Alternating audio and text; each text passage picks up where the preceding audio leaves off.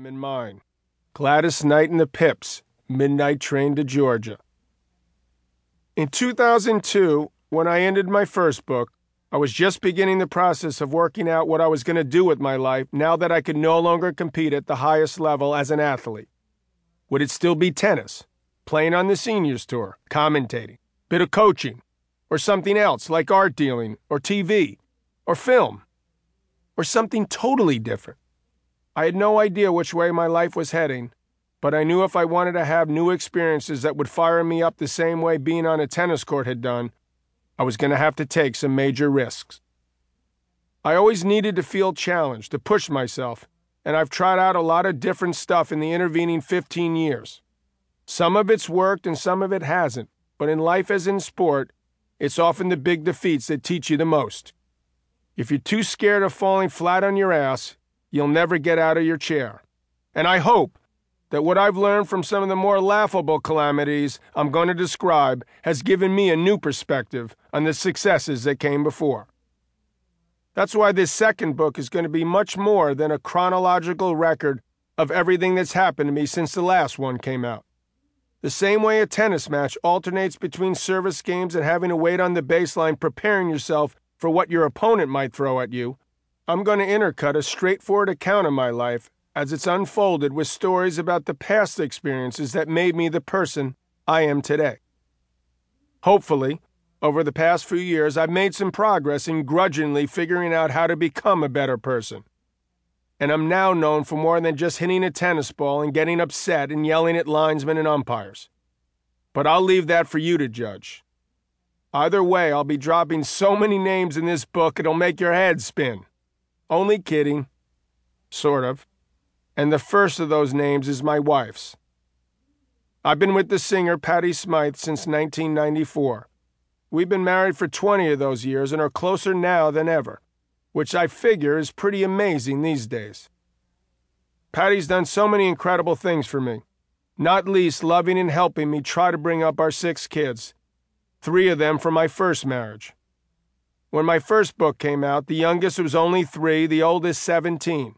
Now they're all grown up. Even the youngest will be off to college soon. We've had some ups and downs between the good times, the same as any family does, but at a point where Patty and I are going to be seeing even more of each other, the fact that I'm looking forward to that is a testament to how much we have in common.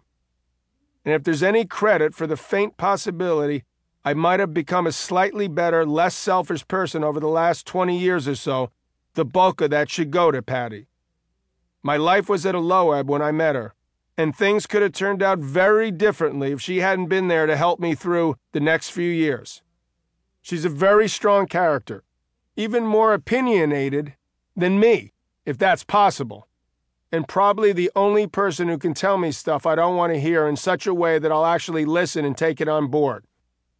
Okay, maybe not without an argument, but we've learned over the years to listen and to compromise. Sometimes I'll even back down and agree that she's right. I guess it's called getting older and wiser. Since it was kind of the beginning of me becoming who I am now, I wanted to start off by letting her put the record straight, as she sees it, about how we first got together. Even if the differences between her account and the one in my first book aren't as dramatic as she thinks they are, at least this will give the listeners the chance to see what I put up with. John and I fight constantly about when we first met, and it's a battle that continues because he tells the story completely differently to how I remember it. Obviously, everyone has their own perspective, and people's memories can play tricks, but he does try to rewrite history. So it'll be good if I can get my version, which of course is 100% the truth, down in print. The funny thing for me was how different our lives were, and yet how much we had in common, not just through the showbiz world we were both involved in, but also because we'd both been brought up in Queens. I traveled the world to meet a guy who grew up 15 minutes from me. There's probably a reason for that, because there is something about the landscape you're raised in the sights, the sounds, the smells, and ours had been very similar, maybe too similar, to the point where, if we'd met too soon, it might have been a problem.